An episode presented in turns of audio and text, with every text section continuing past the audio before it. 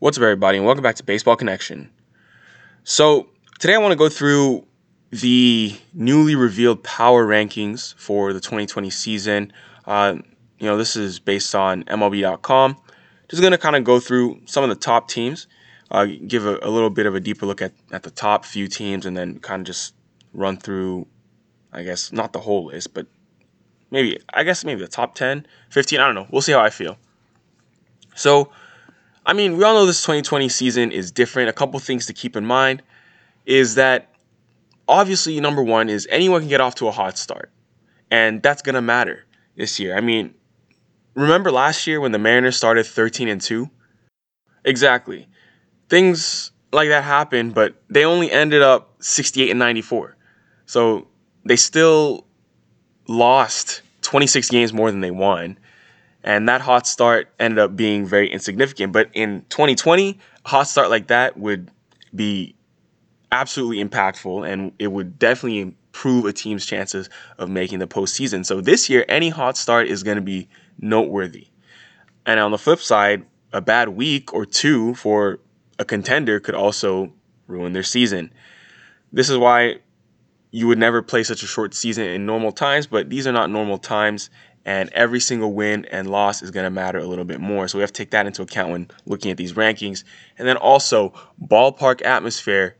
Um, that that that's that's going to be kind of gone now. I mean, you don't have fans in the stands, so I mean, home field advantage is not a thing anymore. So let's take that into account when we when we consider this. So let's just move right into the power rankings. Number one on this list is the Dodgers. So they are ranked number one going to 2020.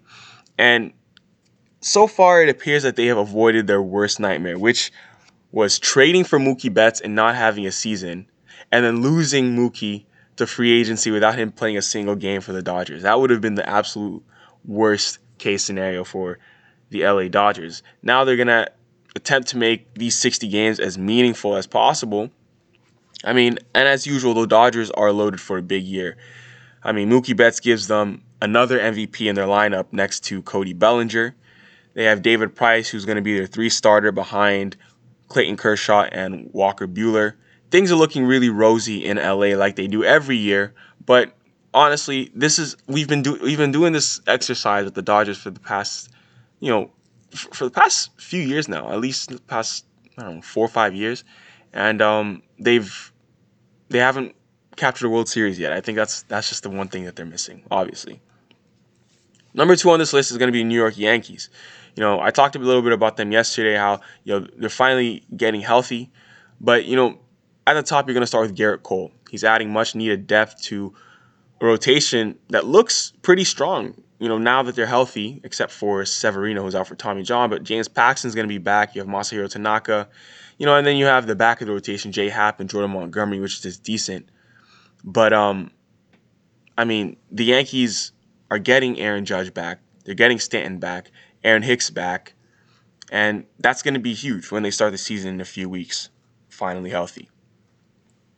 Third on this list is going to be the Astros. So when when spring training was paused, Justin Verlander was saying that it would take a miracle to be ready by opening day because he had a lat strain, which was associated with a prior groin problem and everything. But now, with opening day having been moved to late July, Justin Verlander is healthy and ready to go. He posted a video on IG, I think it was like last week or the week before, throwing off a mound, and he looked fully healthy and ready to go. So they're also getting Lance McCullers back from Tommy John. So even without Gerrit Cole, this Astros rotation still has uh, Justin Verlander, Zack Greinke, and Lance McCullers Jr. at the top, which is a very formidable trio to start your rotation with. And obviously, their lineup is is basically unchanged. It is unchanged. I don't think the, they lost anyone. Yeah, the lineup is the same. Number four on this, and this is the Twins. The Minnesota Twins are number four in the 2020 power rankings. So earlier in the spring, I mean, their, their lineup looked a lot like it did last year. This team set a major league record with 307 home runs last year, except for the fact that they now added a big bat to that lineup, and that's Josh Donaldson. So that addition alone of Josh Donaldson gives the Twins a chance to have one of their most complete teams in recent history. They also got some pitching.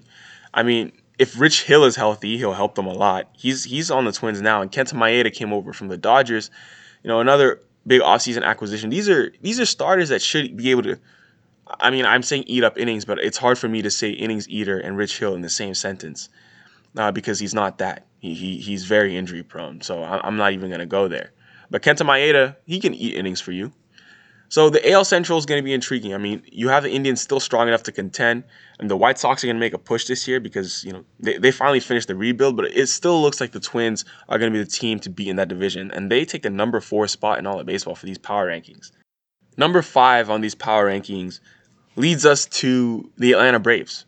So if a shortened season like this is going to be decided by depth, then the Braves are probably in the best position of any team in the NL East to take that division because they just have so much depth. I mean, let's look at pitching. They have six starters, six you know able starters, and one of the strongest bullpens in the majors. They have five relievers who all have experience closing games, and I mean, the shortened season kind of gives us the impression there won't be that it's not going to be as much of a physical challenge for the players, but it is because it's a condensed schedule. There are only six off days once the season gets rolling.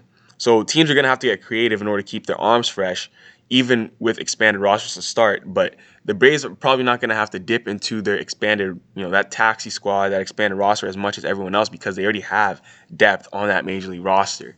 So that's why the Braves are ranking in the top five here. And rounding out the top 10, uh, you know, you have the Rays at number six, then the A's at seven, the Nationals at eight, the Cardinals at nine, and the Cubs at 10. That is where we stand with the power rankings for the 2020 season. That's the top 10. It's going to be a good one. We have spring training officially starting, or summer camp, whatever you want to call it, spring training 2.0, officially starting tomorrow, being Friday. I mean, uh, players already started reporting to uh, you know their home ballparks yesterday, but we'll you know we'll finally get some more um, you know you know video footage and all, all that um, a peek into what those camps are, are looking like. So, cheers to the upcoming season. There are your power rankings. If you enjoyed this, please share it with someone who'd be interested, and we'll see you next time on Baseball Connection.